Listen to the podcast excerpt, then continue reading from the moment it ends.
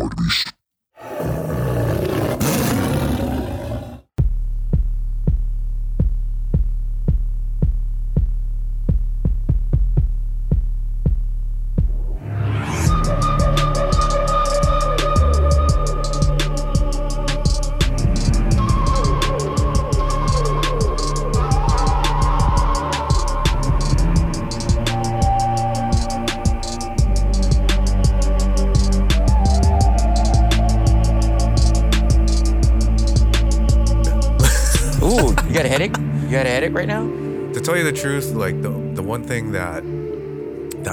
about COVID, and you know, this I, I thought I was gonna be invincible the entire like me and my family were like, ah, we're never gonna get it. We're never ever gonna get it. After two years, Yeah, yeah. finally get it. And then in the beginning, it was just my kids.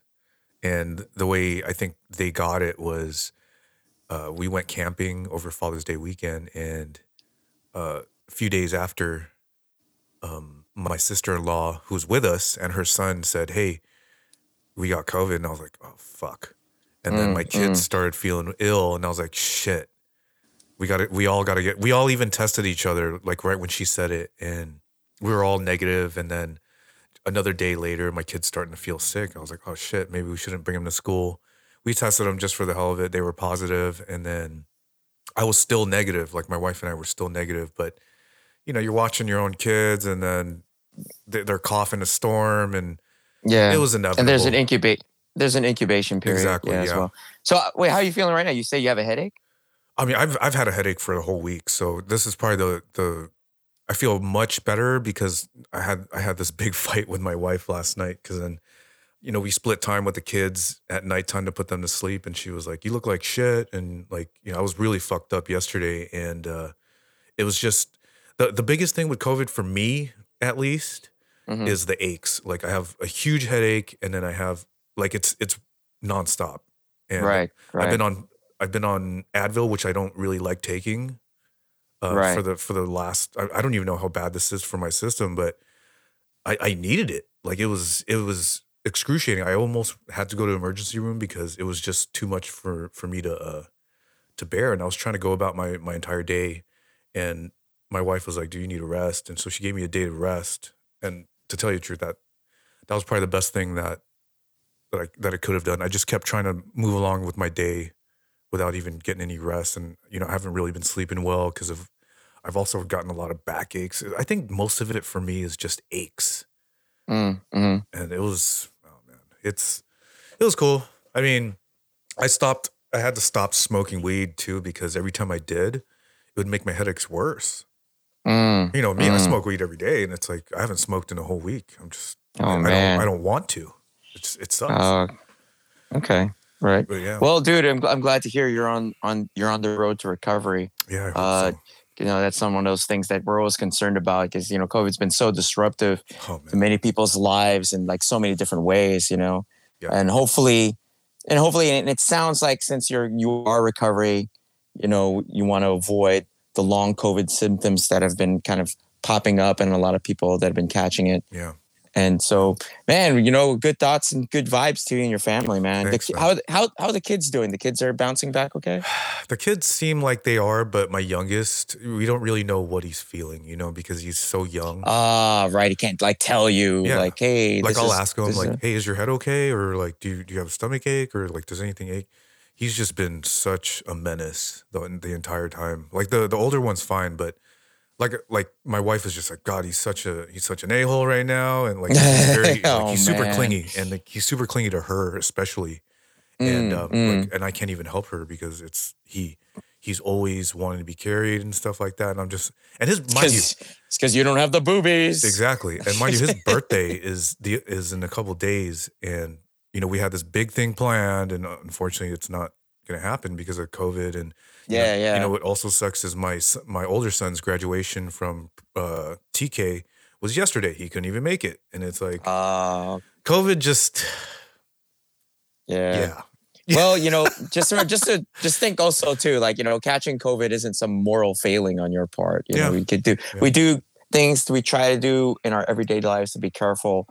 Um, we take assumptions of risk with certain behaviors, and sometimes things out of our control will happen. Yeah. You know, so best thing you can do is that if you, catch it, just take care of yourself, take note of what happened, be careful in the future. Yeah, uh, but this same seems like what our lives are going to be like for the next year. Yeah, but uh, I'm, I'm glad you, you, you and your family are safer now. Thanks, man. And I know I know it sucks though because it means also that you've missed training. You know, I've Fuck. I've missed I've missed training as well, not because I've had COVID, but you know, I've been limiting my exposure just because I went to I went to Cancun last week. Oh, uh, last weekend, uh, officiating a friend's wedding. That's the one you were so, talking about like weeks ago, huh? Yeah, yeah, yeah. So who got married? Scott. Remember Scott? We trained Muay yeah, Thai with him. Yeah, man. So uh, it was a great time. So I I I limited my exposure last week, and I've been testing all throughout this week because I um because I went back into Hapkido. Uh, I've been testing negative, but I've just been limiting my exposure this week as well. Uh, so I'll probably jump into training next week. But I wanted to talk with you yeah. if you're up for it about the the kind of attitudes that goes towards missing training. Oh, so yeah. in a lot of cases when we're talking about different martial arts, you know, Muay Thai, karate. In this case, we'll talk about jujitsu because you hear a lot about it in our, in our community, Sean, with jujitsu communities, like how people once they get into jujitsu, they really they really miss training. Like they oh, really oh, yeah. hate missing training.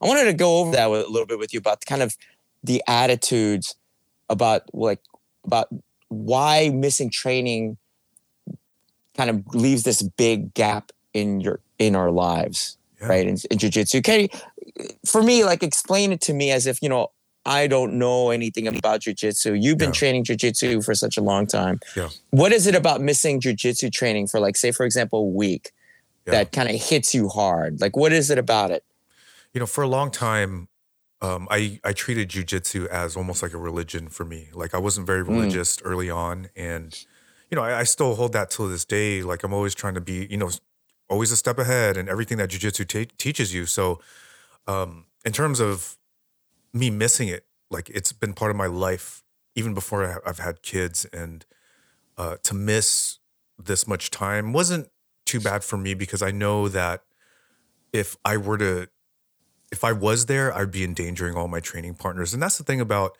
the gym culture is like I've been training for a long time and even throughout COVID I was training and I never caught it from any of my training partners because everyone in the gym knows that if one fucks it up, you fuck it up for the whole you fuck it up for the whole gym. So I mm-hmm. miss uh and and mind you like I don't really hang around my my main circle of friends anymore because you know because of COVID like I haven't seen them in in almost 2 years and um, I've actually probably seen you when I was training with you guys more than I've seen my immediate set of friends. Oh, so, so sad. I know. You have to look at me. So, oh. so real downgrade. Like, Thanks, Sean. Yeah. so it's like they, those guys are like, and especially with you guys when I was training with you guys, you guys were my my main set of friends, and you guys were like my brothers. Like we, you know, we we sweat together, we hit each other. It, it's it's it's camaraderie, and mm, mm. when you don't have that, it it kind of leaves an empty space in your in your in your mental psyche to the point where it's like God, I miss my friends. I, all I see is my wife and I see my kids.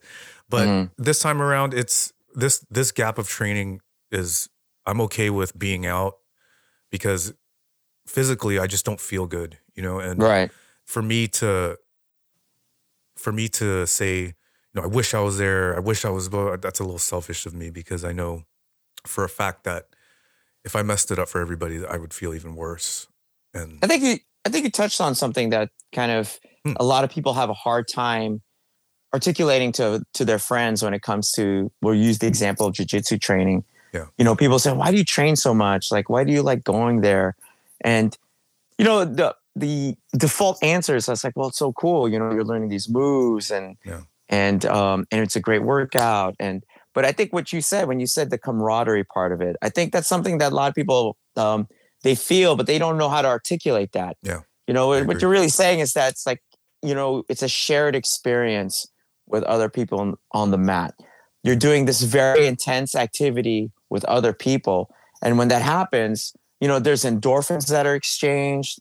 There's and now you're bonded. Now like you're yeah. bonded with these people around the mat because, you know, when you're doing jujitsu, you're doing these moves that simulate maiming somebody right? And when you're and Yeah. actually when you're choking someone, you're simulate killing somebody. Exactly. You know? Yeah. So when you're when you're training these moves on the mat, you're sharing this experience with other people. You're bonded, right? You're Yeah. bonded. Now now there's like a connection that you guys have. So now you also touched on something that's pretty I think that was very important, you know, like you know you're going to miss training.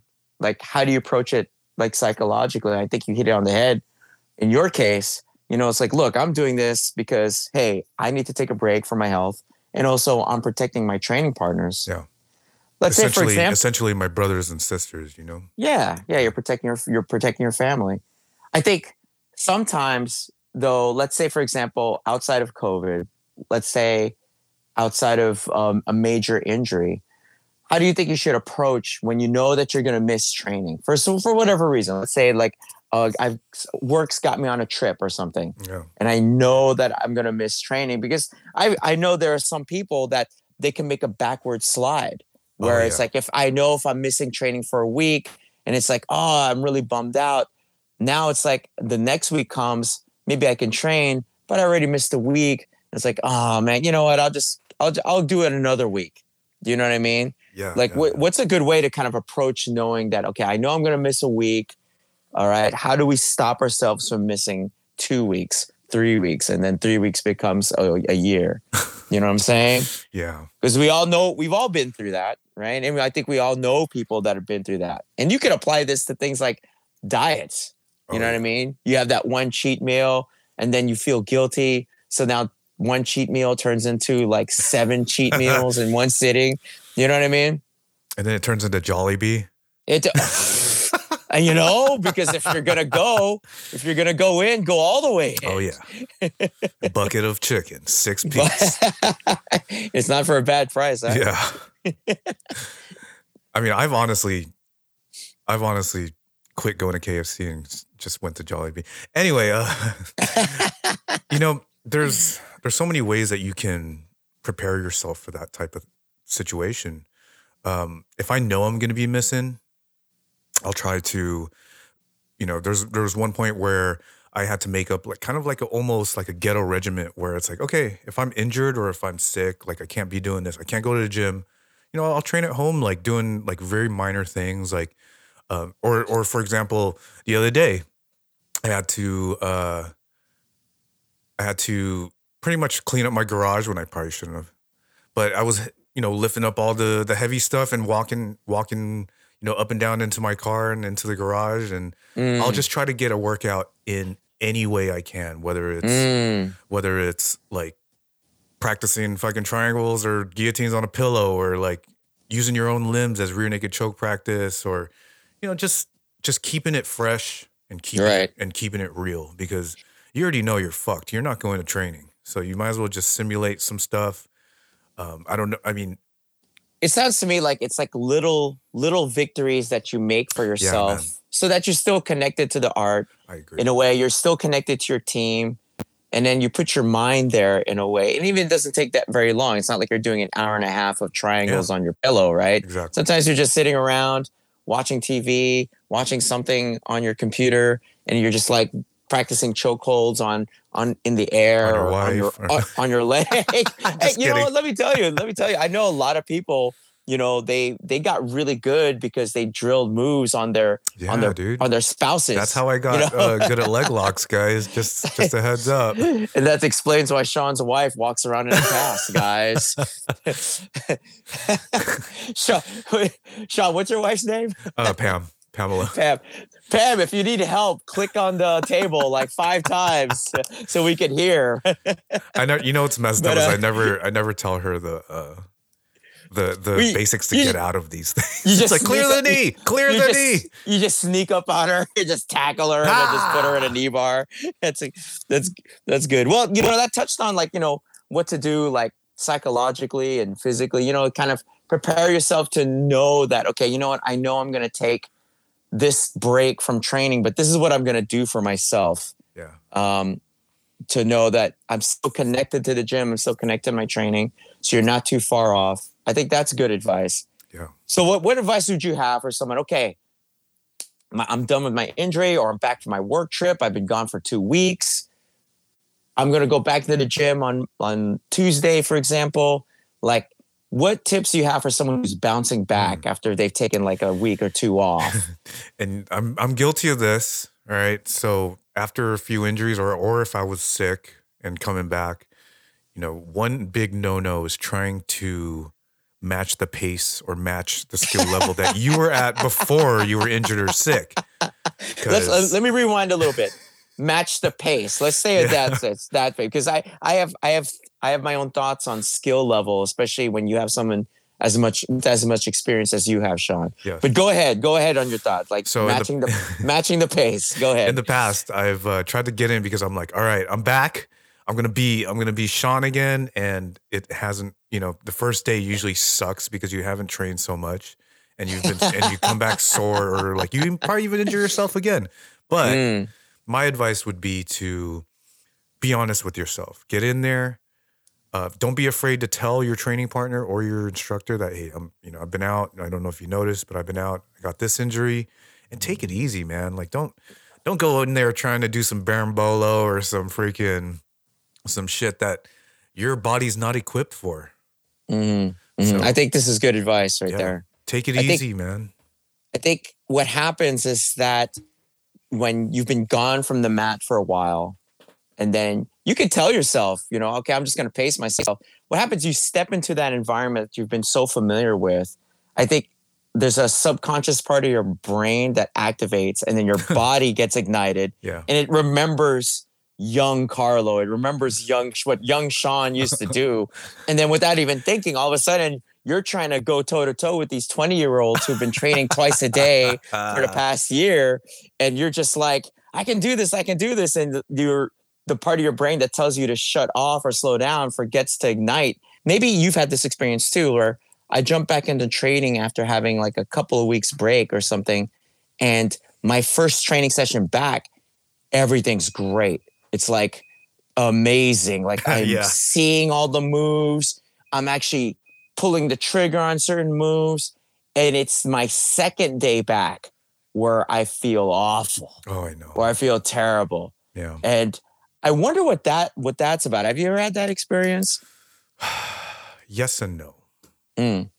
um it's it's like a catch 22 do you do you, do you agree with that Yeah, it's a it's like you're well, I mean, like what about you it's almost like well, it's like you bounce back and in a way your first day back, and maybe this is what's going goes on with me. It's just like like, ooh, these injuries I've had are all healed up. So I feel good. So now I'm also feeling more daring, shall I say. that's the word and then and all of a sudden it's just like hey like i'm able to pull some of these things off and i think what happens too is that when you take a break from training you've also taken a break from your old habits Yeah. and some of your old habits may have been bad habits and so when you come back from a break into training you're able to see your movements through a new lens through a new window and so all of a sudden, maybe you're trying things that you didn't see before because your old habits and your old fears used to stop you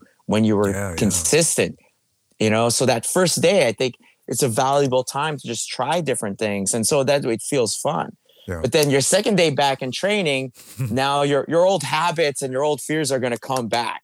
Yeah. So you got to try to capture what you had that first day back in a bottle and try to apply it to the rest of your training as you as you bounce back. Does, does that any of that make sense? yeah totally man All right. So what traps to avoid when you're bouncing back? We've talked about making sure you don't hurt yourself again. Yeah. I- I'm gonna point out this one thing as well is that if your first couple of training sessions back, you don't feel like your old self. I think the trap to avoid is to is the guilt trap Ooh. don't feel guilty that why am I not being able to pull off this move like I used to before? How come I'm getting more tired? Because then th- that becomes a downhill slide yeah into, sure. well, why am I even doing this? You know, whatever. I think the trap is always to acknowledge that there are going to be pitfalls in your training, especially when you're bouncing back after a little bit of a layoff. Yeah. And just accept that, accept that as part of your growth in the art. And also know that your training partners, your coach is going to be there for you. And the upside is on the other end of that pitfall that you're experiencing. The upside is just right there. And the key to getting to that upside is sticking through it. You have to stick through it to see the upside of it. Yeah. I'd say uh, something very similar. I call it the tap trap.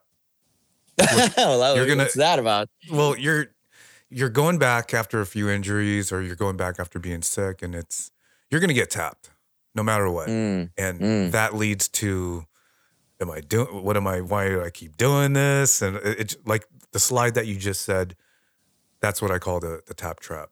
There was mm-hmm. been many times where I would come back and I'd think I'm the shit and I get tapped. And it's probably from like a blue or like someone on a lower on a lower uh, rank and your mindset already is going in. You're like, oh fuck, I don't know what's gonna happen, this and that. And then you get tapped, and it makes it even worse. Don't worry about it. All your training partners are trying to do is get better. They are better at jujitsu. Uh, they are better than you only because you've been out for so long. But for the most part, I, I have this hard thing about, oh, this guy fucking tapped me, and now I have to get him back, and like I'm just, it's it's a big trap. So please avoid the mm. tap trap just take it as it as um, you know as it is and yeah i mean the other day uh, before i got sick um, there was a guy that was been training for a long time I mean, he's been training for a long time he's on a lower rank but you know that's very deceiving there's a lot of people that have been training a long time and still have a blue belt but those guys are fucking pretty goddamn good yeah yeah um, you know, me and uh, we have never spoke. Me and this guy, we kind of knew each other via social media. That's about it. And you know, I got him once, and then he got me next. And for me, like it, it really rung in my head that he tapped me. And I, I probably shouldn't have I probably shouldn't have thought about it that way, but uh, you know, I had a little bit of resentment for him after the round, you know, just, you know, mentally. And then mm. me and mm. him afterwards, we just started talking. Like we literally just started talking and we had a lot in common. We had a lot of the same friends and now we're brothers, dude. so it's, no, like, it's, almost it's almost like that submission broke the exactly. ice in a way, right? It's almost it's almost kind of like you know this thing you've submitted me now I've submitted you now we've got that out of the way now we've got that whole like yeah. measuring each now other we're boys yeah it's just sizing each other up out yeah, of the yeah. way now we boys. know what it is now you're you're good all right well I, uh, and just just to tack a little bit on to the tap trap um, that you just mentioned yeah i think it's important, especially you're bouncing backs. Don't measure yourself against your teammates. Yeah. Measure yourself against who you were before. Very good point. And and just use use your own progress. Use yourself as your own measuring stick. Yeah. You're using other people like as your measuring stick. You're never gonna win that way. No. You're never gonna win that way. And especially if you're not like uh if you're not a competitor, you're not competing every weekend. All right. Just use yourself as the measuring stick. Yeah. Okay. And and and celebrate the little victories. You know, Sean got me five times on Tuesday. Mm-hmm. Next week, he only got me three times. I must be getting better. Woohoo. You know what I mean? Celebrate the little victories. Yeah. Okay. I get it. I'll tell you, I'll, I'll tell you this. All right. In terms of celebrating the little victories. Back when I was a white belt, there was this brown belt uh, that used to just kill me just kill me. Okay. He used to just absolutely murder me. There's this one role where we had a really good exchange of positions. It was a five minute round and he he didn't take me. And Sean, I walked off that mat as if I won the world championship.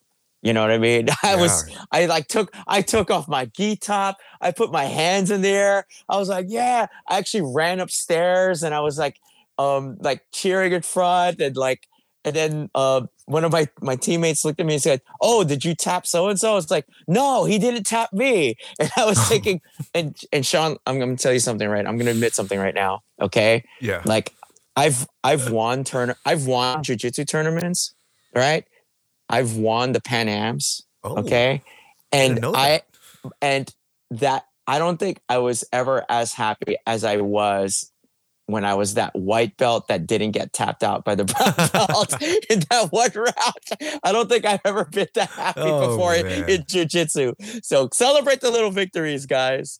Um, That's Sean, awesome. I didn't know you won the Pan Ams, dude. Yeah, 20 t- purple belt 2013. Dude, uh, that's back sick. when uh when it was uh, senior one. I think when they used to call it senior above thirty. Senior, god damn. Senior, yes, yeah, senior one. So I was a uh, uh, featherweight uh, purple belt, senior one, 2013. Yeah. Oh my God, 2013. That was nine years ago. Oh my God, Sean. Oh.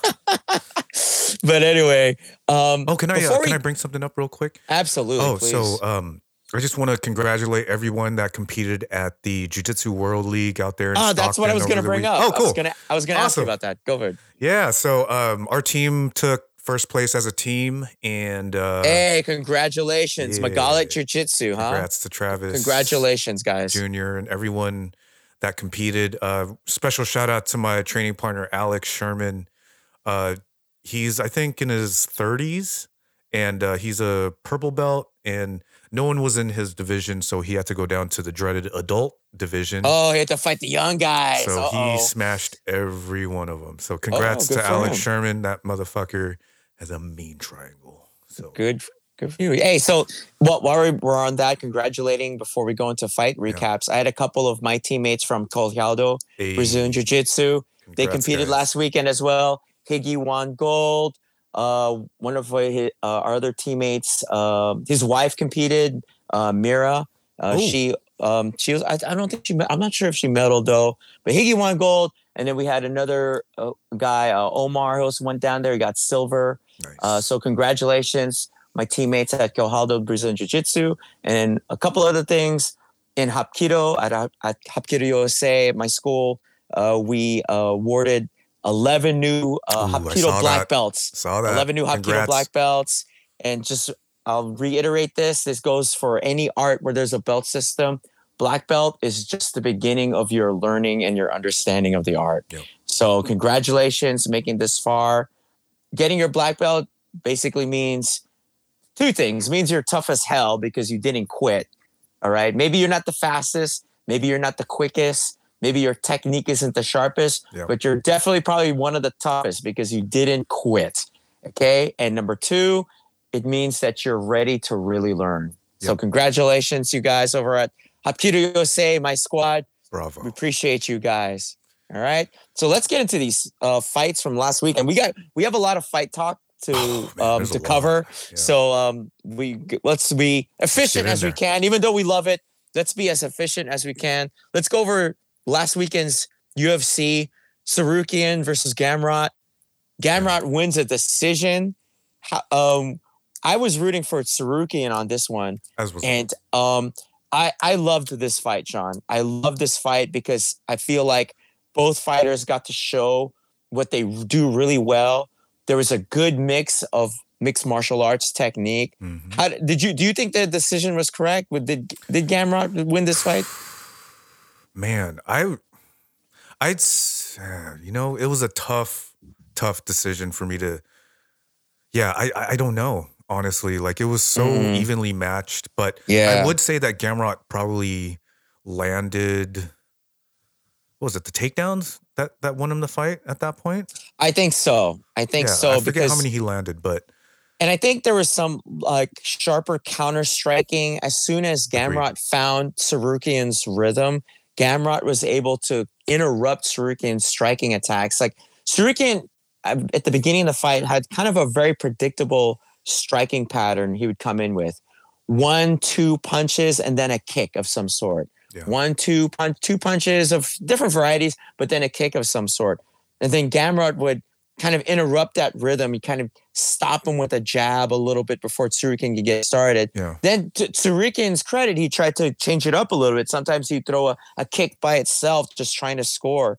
But man, the grappling exchanges oh, when they man. were trying to to fight for the wrestling dominance was so fun to watch between yeah. those two. Sean, the pace too, man. Yeah, the pace they kept up. Oh Five my rounds. goodness, the the fight for the underhook, and then and then sometimes to get out of that someone's overhook, the limp arm use to kind of get positional dominance, and the other person would would sit out and try to get the back. It, it, I think the way the reason why Gamrot won some of these wrestling exchanges is that while Tsarukyan was trying to maintain kind of control, Gamrot would really try to shoot for yeah. more of a kind of a dominating position. Like he would try to go to the back right away. You know, am I saying was I saying that correctly, Yeah. Sean? Definitely. Okay. man. And I think maybe that's where Gamrot got uh, the advantage in the grappling exchanges. But that was such a fun fight for me. Great fight. And yeah, and I just felt so bad for Tsarukyan because I really want to see him kind of like rise in the ranks and see big fights for that Wow. guy because I liked the style of his fight. But I've got new uh, respect for Gamrot. yeah. And for me, Gamrot was relatively unknown until we started doing research on him initially Mhm. for the fights. And Mhm. Tsarukyan, damn, like I don't think this really does anything for his uh his spot as far as like rankings go. I think he's, Yeah, like, I think he's he- just it's gonna be he'll lose maybe one spot at the most, dude. Mhm, mhm. But he's still a top tier dude. Anyone he beats anyone not named Gamrot at the moment. yeah, I mean, he's got the tools. I think maybe sharpening up a little bit on the his balance when punching. Um, that's one of the things I was con- impressed with with uh, Gamrot's punching is that he was very balanced, you know, and um, because he's so confident with his grappling, uh, he did he could throw punches a little freely without worrying too much about the takedown attempts. So I'm I'm I'm looking forward to Gamrot's future here. Me I'm too. looking look forward to and Tsarukyan's as well. All right, Magny versus Rakhmonov. Ra- Rakhmonov wins with oh a with an arm in guillotine Oh on God. Magny. I think we called this. You know, we called it that it was kind of like this is going to be the other end of Magny's career. Um, I didn't think it would be like this. no, I thought it was gonna be decision, dude. Come on now. Yeah, I mean Rakhmonov, man. So I mean, we knew we'd see the dynamic striking. You know, he he threw a spin kick in there one time, but uh the grappling, wow, wow, against Magny. Yeah, to You be know? to be that well rounded and to even pull off a submission on uh Mr. Magny over there, dude. Magny's only been submitted a few times, and Rakhmonov, you know, he's such a beast, man. He looks Asian.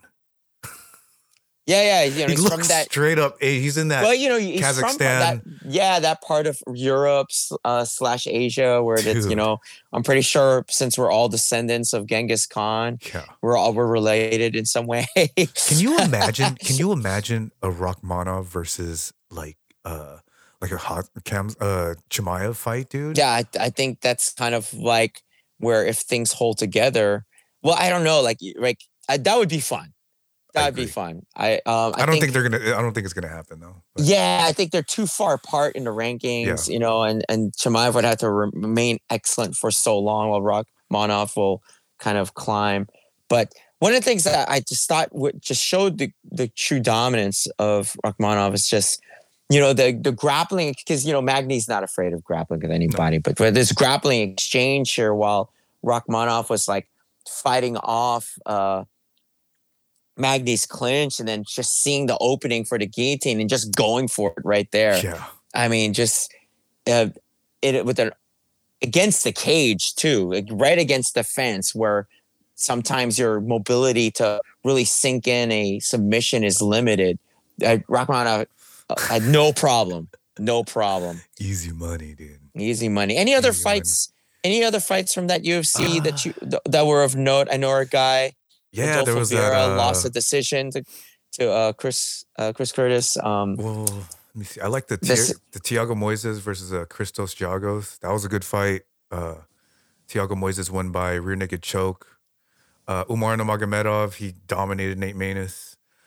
Big one right here. Chris Curtis beats Rodolfo Vieira. yeah, yeah. I Um, mean, Chris Rodolfo- Curtis, he played it smart. Yeah, Okay, I Rodolfo. Vieira wanted to use it. You know, world class grappler wanted to use his grappling, and Chris is like, "I am not an idiot. I am Yeah. not going to exchange wrestling with you. We're going to keep this fucking way. standing. I'm going to use my punches." And he was able to fight off Rodolfo's wrestling takedowns.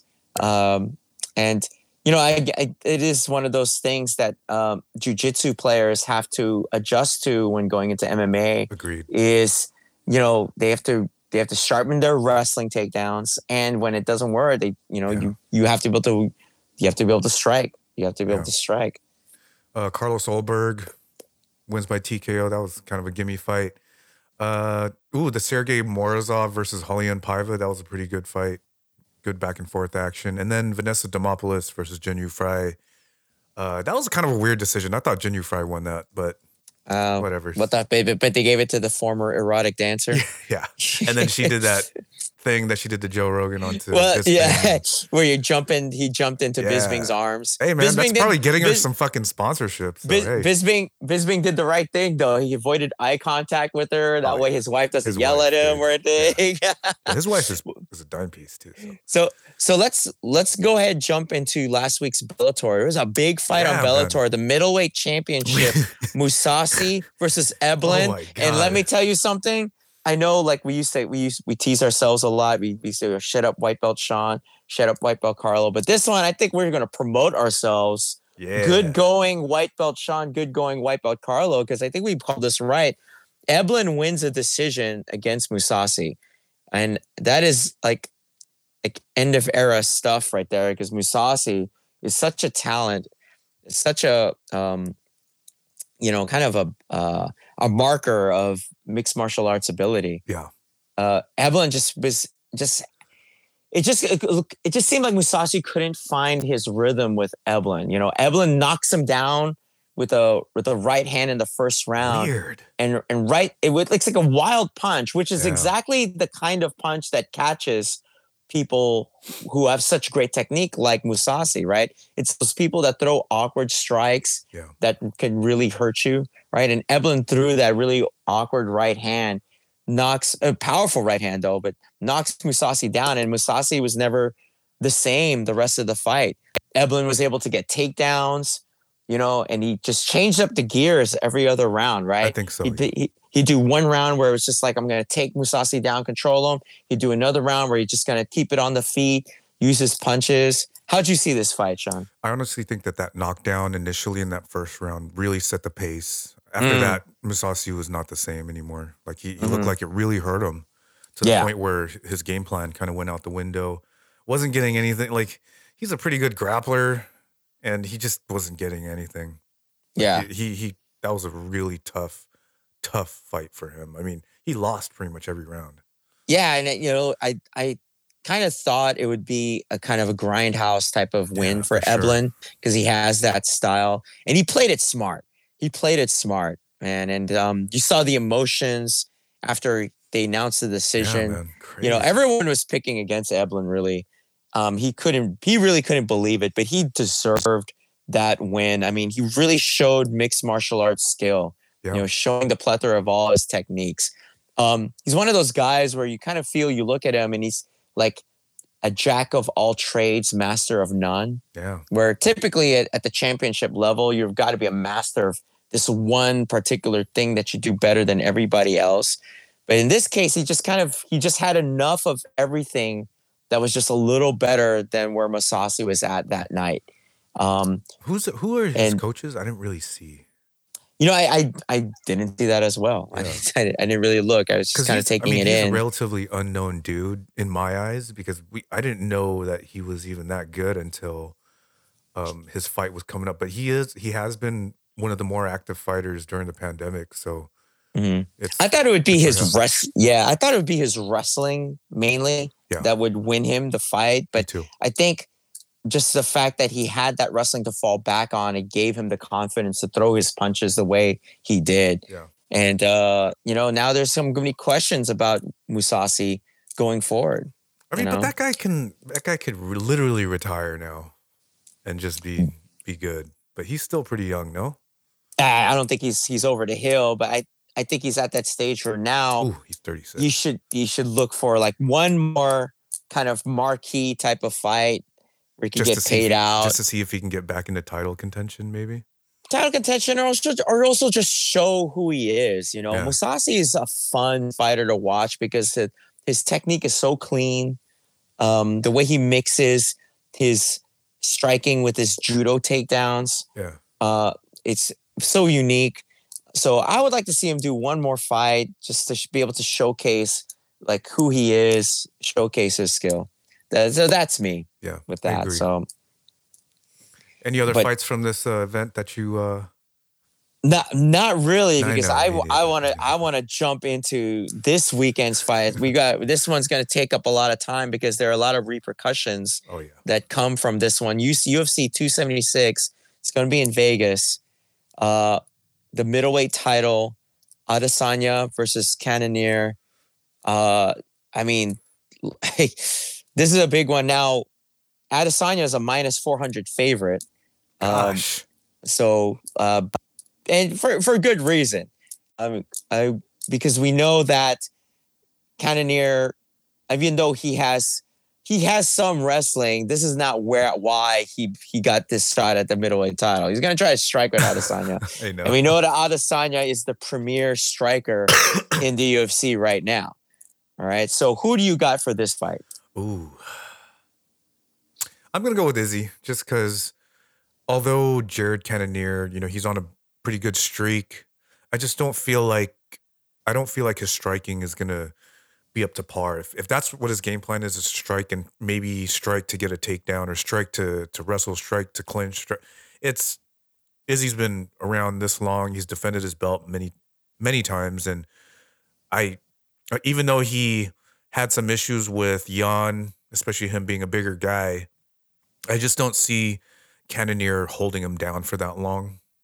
Um, Izzy, Mhm. you know, I think he's going to control the range with his his strikes, and I don't know if there's gonna. I don't think there's going to be a finish, but I say Izzy by UD. A unanimous decision. And for for those of you that don't know what minus four hundred means, that means you have to bet four hundred to win hundred dollars. yeah. Yeah. And then a Cannonier is like a plus 350, I That's not a bad so like bet if- though. Yeah, so like Just in case. to win to win three hundred fifty dollars, you only have to bet hundred. Yeah. So um, I'm gonna go. I'm gonna go a little bit on the other side of this. I'm gonna go Cannonier, and here's wh- here's Oh. why. I like I like this. strong, strong punches, right? Yeah. And one of the things is that Adesanya has shown is that his ability to kind of avoid people's power punches. That's right. But one of the things that he uses to avoid a lot of punches is it's not that he's got like great hands that block or that uh, hands that parry punches. Mm. He moves his head. Oh, He's a head movement guy. He and a lot of times he he moves his head back. He like Ooh. leans back. He does this lean back thing, and I feel like fighters that rely on that defensive tactic for a very long time, sometimes that the the well runs dry on that technique. Agreed. And I feel like Cannonier is awkward enough on his punches where sometimes you it's hard to time that leaning back well against people that punch like Cannonier because their timing is so weird. So remember Izzy had that problem against uh, Jan Bukevich um, when they fought because Jan's striking rhythm was also weird. Yeah. So I think I think Cannonier, if he kind of stays with the punches, kind of threatens the standing clinch, but don't overcommit to it because then you could run into Adesanya's counter punches really well. I think mm. I think Cannonier might slightly outpoint Adesanya. Man. I, it, it's gonna be. I think it might be a almost a boring fight. I hate to say this. I, I think if Dude, I think if- right. I think if Cannonier wins, it might be because of boring points. I mean, I, I think he might score a few more punches, just a few more. You know. Yeah. Now, what's going to happen is that the the commentary team, every time Adesanya hits Cannonier, they're gonna they're gonna explode. There's Yeah. gonna be a little bit of that He's championship. Such a great Well, because striker. Adesanya is going to look so good when he does it. Oh, He's yeah. going to look good when he throws strikes, but I think Cannonier might volume him out just by a little bit, not by throwing a, a bunch of punches in bunches, but just by like throwing throwing his punches so that Adesanya moves his head a certain way, and then maybe leading him in one side and just tagging him a little bit on the head, Mhm. tagging a little to a body, throw Yeah. a couple of leg kicks here there. Don't try to knock Adesanya out. I think this is where strikers run into problems with Adesanya for sure. is when they're not real sharp knockout artists and they try to knock him out. And I think that's where they run into problems. I agree. So so that's so I think that's that's where maybe you and I will disagree. I'll go with Net Cannonier and you'll go Adesanya. Yeah, let's do that. Okay. that. You All have a very valid point though. because that that's Well, the we'll one see thing. though. But that's the one thing I was also afraid of is Cannonier does have power, so Yeah. it's like. A, in a five round fight, he's uh, Adesanya's going to get touched, and how how bad that's going to affect him. That's that's a big, that's a big question mark. But yes, you have Yeah. a very valid point. Yeah, but the, where Cannonier will will run the problems is when he's one of those strikers that with knockout power, Yeah. that tries to knock people out. You know what I'm saying? Yep. There are those people that have knockout power that don't try to knock people out because they're just their technique is just sound and their body's just built a certain way. Yeah. They're just hitting properly. Cannonier is a guy with knockout power that tries to knock you out, and if if he if he falls into that trap too deeply, Adesanya will piece him up. Yeah. You know, I'll give Adesanya that, but I think for this one, there's so much at stake. Yeah, you might see smart. a different. You might see a different Cannonier. I don't, I'm not sure, so I I'll go with Cannonier on this one. Nice. I'll go with Cannonier. Who now? The co-main event is for the featherweight title, and it is the third fight between the champ Volkanovski and ge- and Max Holloway. Who do you got for this one, Sean? I always ride with Max. Max. I I even said it. Damn it! long, damn it! Long time ago, Ah. I even said it. I even said that Max is going to be the new champ at some point, and sure enough, he did. Not saying I'm a fucking, I'm a fucking god or some, some fucking psychic or something like that. But I feel like, but that's what my heart says. You Uh-huh, know? uh-huh. And but I honestly think that Volkanovski just has too many tools at this point. He's already defended his belt, so he's already got gotten past that um, that hump where after fighting Max the second time, he fought uh, Ortega, Or- or- then he fought Right. uh, Korean Zombie. So Yeah. I just feel like he's had more championship experience as far as you know as of late. More recent championship. Yeah, more recent experience. Yeah. and, and you yeah. know all all those fights are you know they're going to take something from you. But he also gained a lot as well. He fought a crazy. I mean, he went through fucking hell, almost getting choked out by fucking Brian Ortega. So he's been put in, you know, he's been put in the ringer. But I honestly think, honestly, just being not biased, I think Volkanovski squeaks out another decision. I think you pointed out something really, really good. Um, and something a point, a point that I wanted to bring up too is that since their first fight uh, years ago, Volkanovski and Holloway, since the Volkanovski has gotten a lot better. He's actually really shown something in his uh, in his skills and in his overall mixed martial arts skill set. Yeah, He's he's a much he's a different fighter than he was when he first fought Max. Now, now I'll gonna preface this by saying that I thought Max won their first two fights. you know, and the judges gave the Yeah. decision to Volkanovski. I thought me too. I thought Max won the, those first two fights. Yeah. And I think because of their history, all right, let's see. They've done 10 rounds together. So this is essentially going to be round 11 oh, on Saturday. They're just going to start round 11. Okay. So just got two people that almost know each other really well. Uh, I think this is going to be a finish.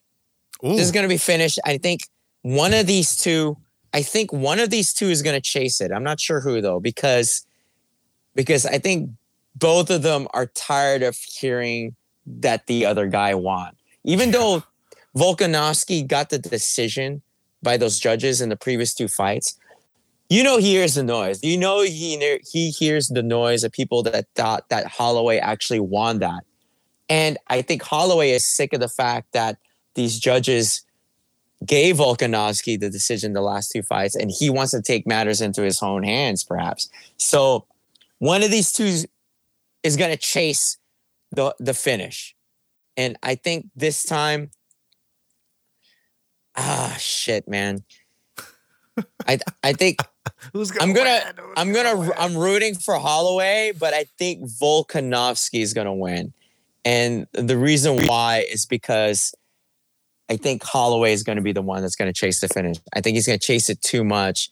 And I and right now, yeah, I think Volkanovski's got sneaky power in those short arms. Got sneaky power in those short arms. It's gonna be it's gonna be a um it's gonna be primarily a stand-up fight. Uh yeah, I think there'll be moments in the clinch, but Volkanovski's timing is so funky.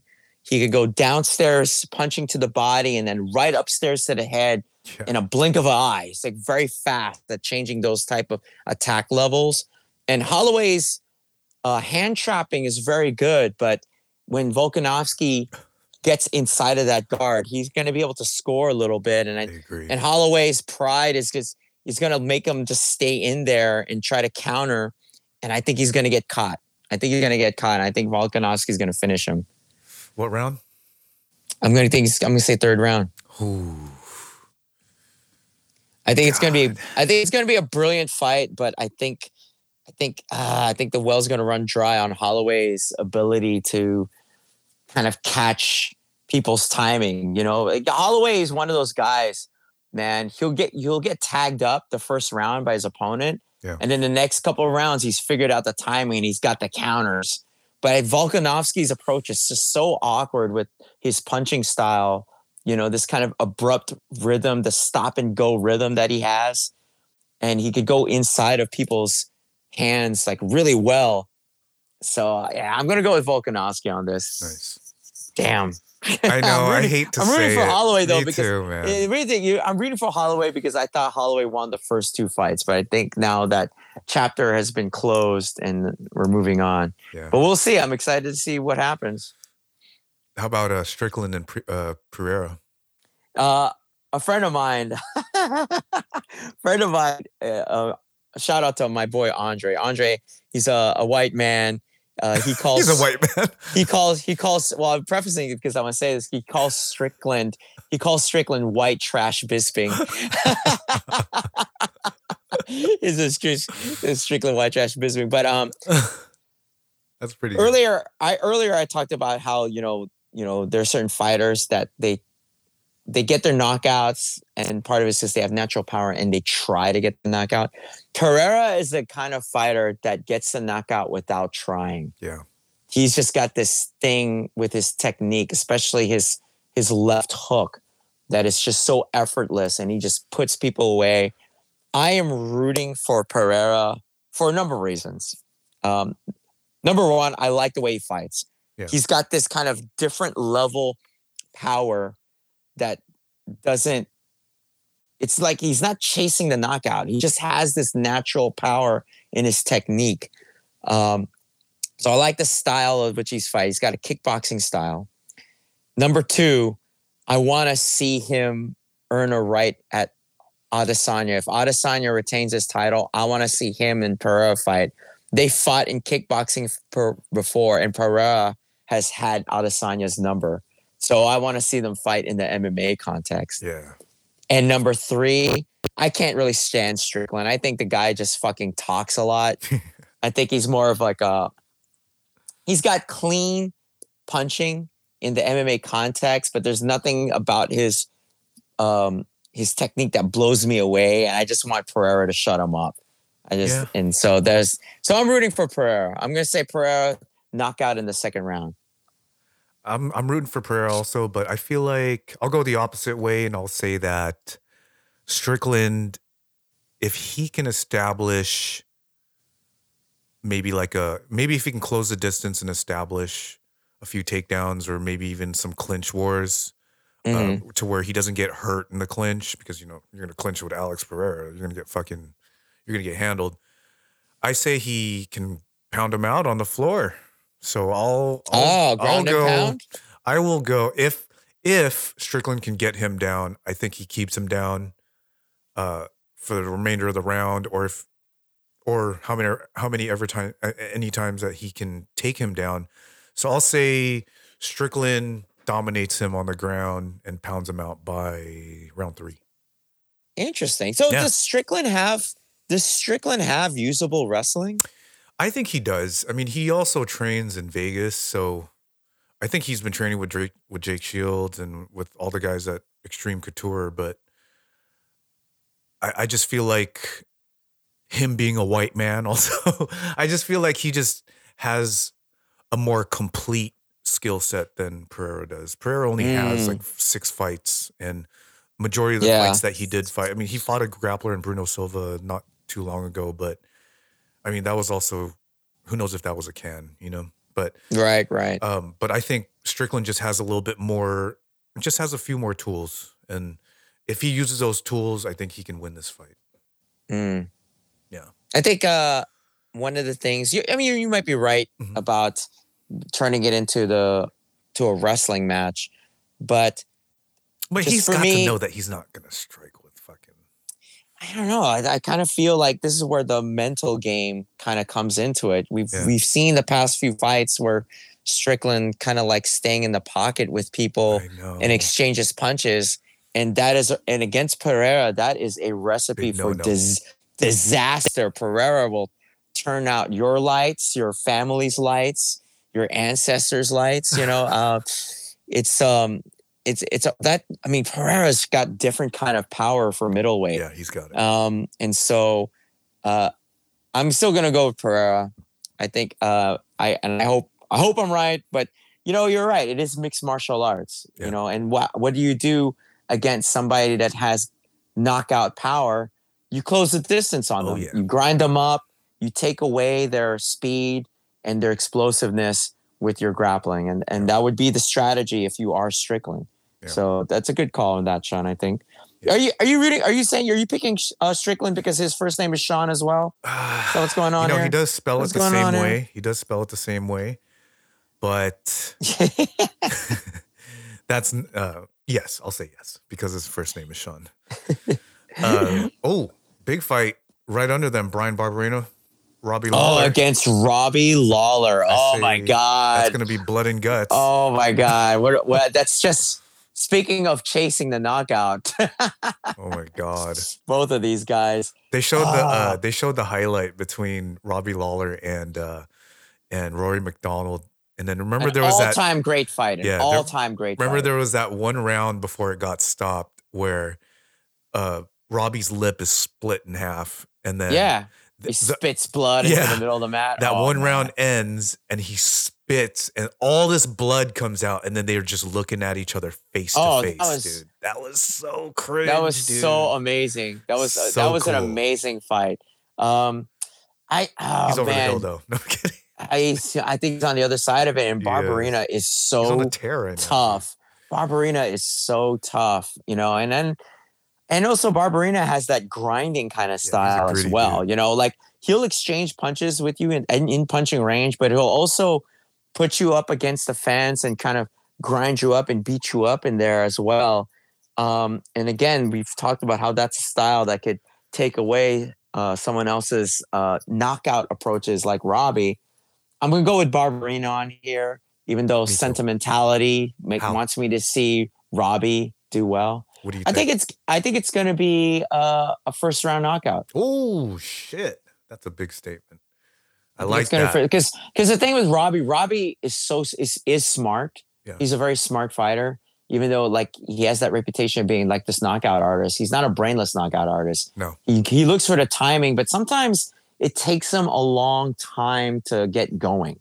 That's a Like sometimes point. he waits too long, Yeah. and I think right here, if you let Barberena, if you give him basically a running start, and then he's going downhill, Yeah. I think that's just a hard one for the to start. Who do you who do you got for this one? I got the same. I- I'll go with Barberena only because, you know, he's had, I think in the past, what year or two, he's had more fights, and you know, I, I'm I'm a big proponent of uh, activity. I mean, gosh, I'm looking at Robbie Lawler. Quant quantity over quality. Agreed. he's only fought once once or twice every year since the pandemic started so i'm gonna go with i'm gonna go with barberena i'd say it's a decision it's gonna be a war Mm. but i don't know if brian has enough power to knock out robbie lawler Oh, interesting. Yeah. That's a good call. That's a good call. Okay. Hey, let's talk about uh Cerrone versus Jim Miller. Cerrone stepping in on on short notice to fight Jim. Two two basically why kind can't- of MMA heroes, really, because Jim Miller had so many fights and Cerrone's had so many fights. And uh, one of the things that my friends pointed out is like the Cerrone's cutting down to 155 almost three times within uh, six weeks. because Yeah, of these this of canceled yeah, the canceled canceled fights fights. against Joe Lauzon. So this is the third time he's had to cut weight in a short period of time. I think it's Is within that- like is that good? Yeah, is that gonna like gonna like how do you think that's gonna affect Dude, his uh, fight performance? You you bring up a very valid point because if you think about it, damn, he, I mean, he's not a small guy anymore. He's much older, and that's got to take away a lot of, you know, it's got to drain your batteries at some point, man. So yeah, shout know, out they- to they've- they shout out to. Poyo who pointed this out. Yeah, they fought before. they fought before. They did. Oh man, really? I think. They must have. Oh my god, they must. Oh, that must have been hell long ago. I think Damn, these guys have been around for a while. If I forgot about that, I believe he head kicked. Was it a head kick? on Jim Miller. Yeah. So Cer- Cerrone won the Oh my last God. one, then, right? Guess what year it was? It was July 16th. Wait, January, February, March, April, May, June, Ju- July 16th, 2004. Head kick in round two. Two, they fought in 2004. Sorry, 14. My bad. 14. Yeah. 2014. Oh my God, eight years ago. Jeez. Well, they're different fighters now, but um, Dude, can you believe Cowboy's resume? I'm just looking a, at it's it. he's trying to get to 50. He's trying to get to 50 fights. He's fought everybody. Like literally him. everybody. Good for him. You know what's funny then- here that I'm seeing is he fought Eddie Alvarez on the UFC 178 Johnson versus Cariaso. Oh my! Oh, that was in Texas. it was. That was in Houston, Texas. Yeah. Oh my goodness. Shout out to Um, Chris Cariaso. Hey, Chris, out in Arizona, rise. Um, uh, who do you got for this one? I'm, I'm This gonna go with uh, call. I'm gonna go with Jim Miller this time. Okay. I'm just How- just for what- fun. What's what's Miller's key for victory here? Uh, damn. I think he's probably gonna. You know, I feel So like just to note it, like Miller's a southpaw striker. yeah, he is a southpaw. He's known for his grappling, but he's his striking's been very clean lately. Yeah. I, I I'm gonna say that. I'm gonna say that because Cowboy's been, you know, he he hasn't really been. He hasn't been really himself, to be honest. Like he, his striking actually is kind of diminished a little bit. I think Jim Miller's striking is going to be better. I think he's going to Mm. catch him with something hard, and then Cerrone's going to go down, and uh, Jim Miller's going to come in and submit him. Uh, so it'll be striking to the takedown. Yeah. Or, Or striking striking, to the knockdown to right knocked out. Ah, okay. I could see that That's, happening, that's especially it. Yeah. especially with the t- three rounder. Um, Miller. And then I'm going to be a we'll white, be I'm going to be a white belt again.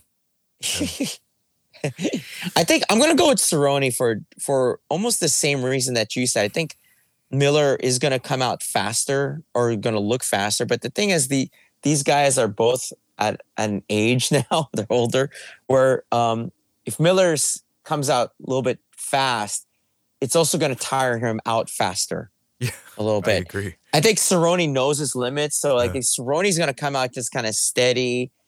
Um, with the style. striking, Yeah. Muay Thai style, but not so much with the Muay Thai rhythm, but with some of the Muay Thai techniques, right? Jab, one, two, okay, a left kick here, bang to the body, left kick to the arm, boom. He's gonna have a more steady. I think he's gonna chip away at Jim, and then it's gonna turn into a uh, TKO in the third round.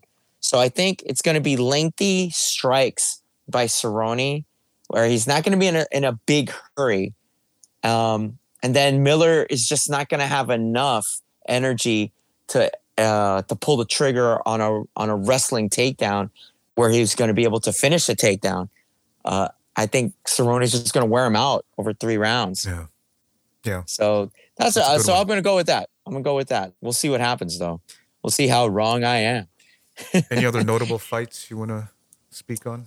Uh, not really. Actually, I was just gassed myself out on this main card because I think there's so many repercussions on the main card. Yeah, dude. um, because uh, we just just to review a little bit, you know, Adesanya Cannonier, you know, arguably will fight the winner of Strickland and Pereira. Yeah.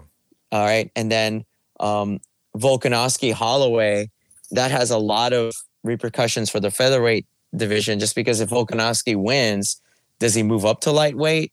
Yeah. You know what I mean? And if Holloway wins, that He's opens up four. other fe- featherweight matchups. You know what I mean? So yeah, Or- so what if Max wins? Does that if Max wins by decision, is there a fourth fight?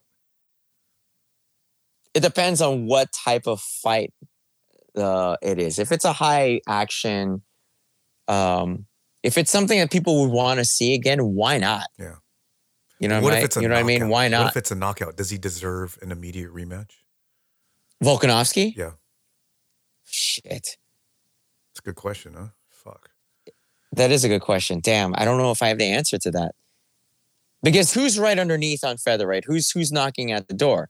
You're talking about like um the uh me Yeah, I mean, we know Brian Ortega is always in the conversation, even though he lost to Volkanovski. Uh Yair fucking Yeah. surprisingly is at three.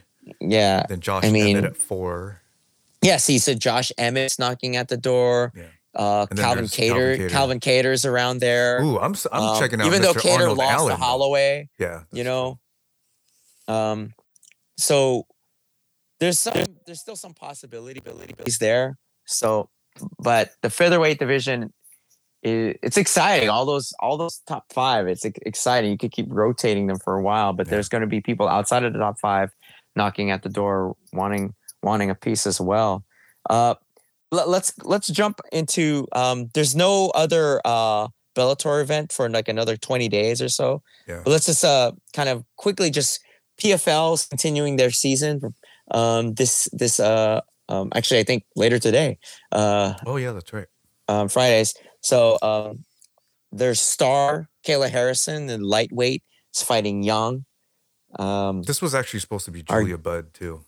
oh, was it? Yeah, and uh, She got injured.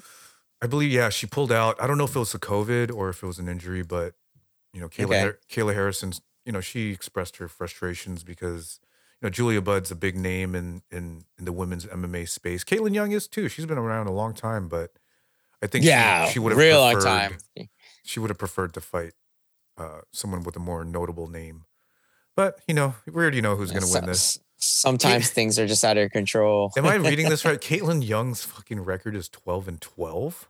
Yeah, yeah, I saw that as damn. well. And like I think I think she's also like 36 or 37. So we're on the other side of it in the MMA world, especially at lightweight. Fuck. Um our guy, we were just talking about him, Yeah, Rory MacDonald. King. Rory MacDonald, he's fighting at welterweight against Sy.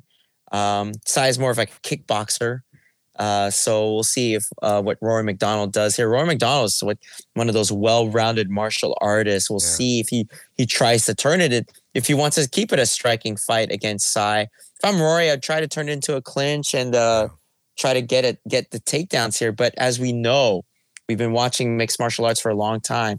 As these fighters get older, wrestling, igniting the wrestling becomes harder and harder. And so, so almost every older mixed martial artist turns into a striker, Sean. Yeah. So um, it's just shooting is a young man's game. shooting Let's- for takedowns is a young man's Yeah. game. Let's hope he can uh, Danaher him. Sorry. I don't know that- I don't know that as you would say pull guard in Yeah. MMA. Do something pull guard and go into Come leg on, locks. I'm rooting for him. Oh, there's Ray Cooper the third fighting. He's fighting Brett Cooper. What the fuck is going on with the Coopers? Anyway, uh, Ray Cooper lost his last fight though, and he looked really shitty. He was also fat, so hopefully he, he got that under control. Uh, Pacheco is fighting Genah Fabian. That's a good also in the women's fight, dude. women's lightweight division. Dude, Larissa Pacheco is no fucking joke. She fought Kayla Harrison, and she made a few mistakes. She only made a few, and I Mm. think if she didn't make any of those mistakes, she would have been a much bigger, bigger thing. Genah Fabian, she used to train over here at CSA, Right, right. but I think now she's with uh, City Kickboxing.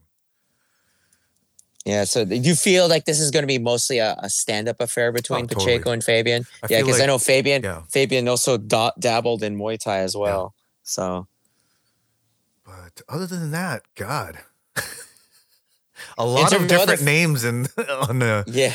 on Before the we prelims. Yeah. Before we jump into news, just want to give a shout out to our friend uh, Ty.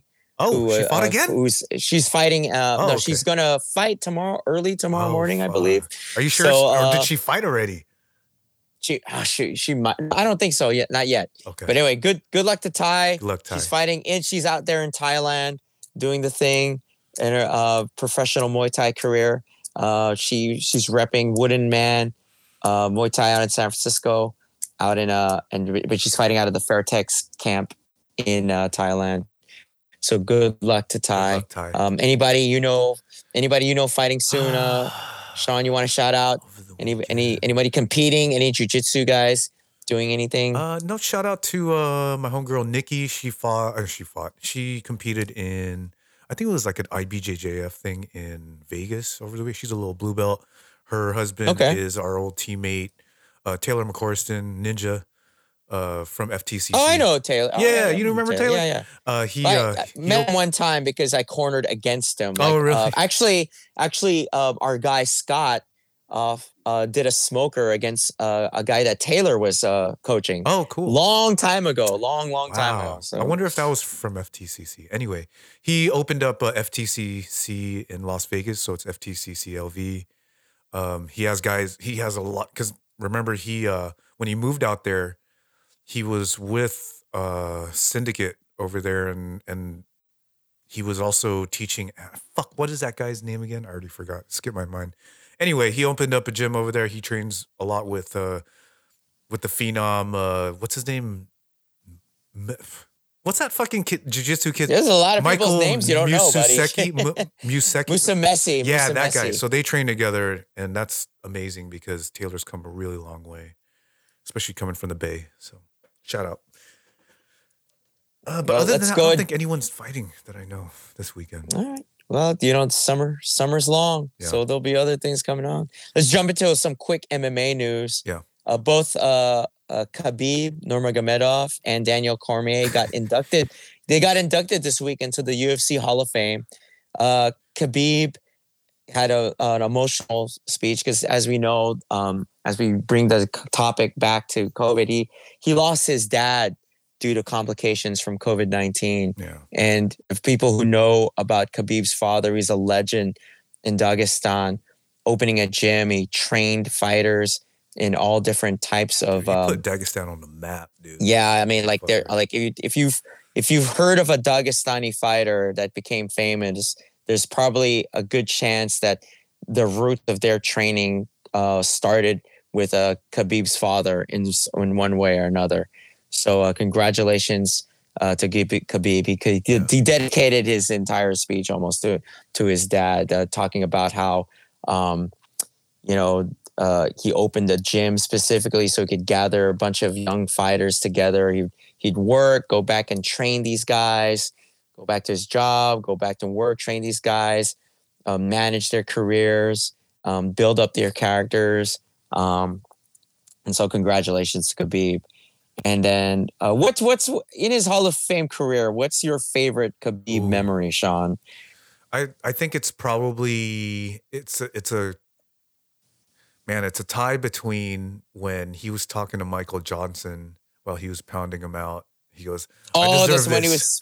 He I was need like, this. talking shit to him yeah, while talking like, shit to him while, while, he's beating the shit out of him uh, in the middle. That's Yeah. so G. That That's one, a good one. And uh, I think when he jumped over the fence to go get Dillon, after the after his fight with Conor, the whole that was hilarious. That's that's a that's a that's that's a good one actually. You know, you know what was crazy though? The the highlight film or the highlight piece that they did for Khabib when they when they announced uh, they put it on YouTube, but they they it was I guess his Hall of Fame induction vi- uh, promo video. Oh my god, it was so good, man! Like it, I was getting goosebumps because you know there's so many good pieces of footage of him and his dad and just Mhm, his you mhm. could just sense his dominance just in that highlight video alone. It's so insane. So if you got any time to watch it, guys, watch it. It's it's really good. It's only like three four minutes long, but it's amazing. And- What about Daniel. Cormier yeah, finally so let's talk about this. admitting that he did the towelgate thing? Yeah, so for those who don't know, explain the Towelgate thing to us. Uh, what which this was for his light heavyweight fight. He was defending his title against Anthony Rumble Johnson. Yeah, Um, so you know, so Daniel Cormier, Cormier, before he fought at light heavyweight, used to fight at heavyweight. hmm Uh, so he so he had to make the 205 weight limit. Um, in the United States, um, there's a rule at most athletic commissions where for title fights you have to be on weight. You, Yeah. There's no pound allowance. No. Cormier that day was having trouble making weight. So the first time he stepped on the scale. He was almost two pounds over. So you're given like an hour to come back and lose that two pounds. Sean, explain to us what happened. So he got back on the scale and uh, you know, he's like, Oh, I gotta use the towel. So they they they bring yeah out the because towel. he was gonna you know, like strip down, strip, take off his underwear, yeah, everything. yeah. So Just to cut just to cut as many pounds as, as get possible. as many kind of yeah. and I was watching balls, this weigh in, by the way. I was watching Yeah? this weigh in, and you could Okay, okay. visibly see that he was pretty much putting his weight on the towel. You could see how far the towel actually bent down while the guys were holding it. And he ended up making, I think he was even under the weight. And that's like, yeah. what the fuck are we doing here? But I mean, hey, if you're not cheating, you're not trying. So so who said that. basically to help illustrate this people don't understand essentially the towel that's that's held up in front of daniel while the athletic commission was looking down at the scale daniel put his hands on the towel to, to kind of alleviate. take yeah. to alleviate a little bit of push da- if you push down on the towel it will actually alleviate some weight off of the scale and so the athletic commission didn't notice that he had his hands on the towel so they're looking down at the scale so all they see is a guy who's weighing under 205 pounds they don't see that daniel cormier was like leaning on the towel to so that the weight was lighter did, did you read what he also said like his coach was telling him like remember that wrestling trick? So there's Oh, a, there's another there's another trick they do in wrestling where the person who's being weighed puts their hands behind their back and they clasp their hands and their coach stands behind them and puts their hands underneath your clasped hands and kinda lifts you- Oh, lifts you up a little bit. And so and so daniel thought oh you mean the clasped hands? Look i don't with the towel there I'm not i'm not sure they're going to let you go behind me. And the, his coach is telling no the towel trick. And so and so he says oh so they did the towel trick.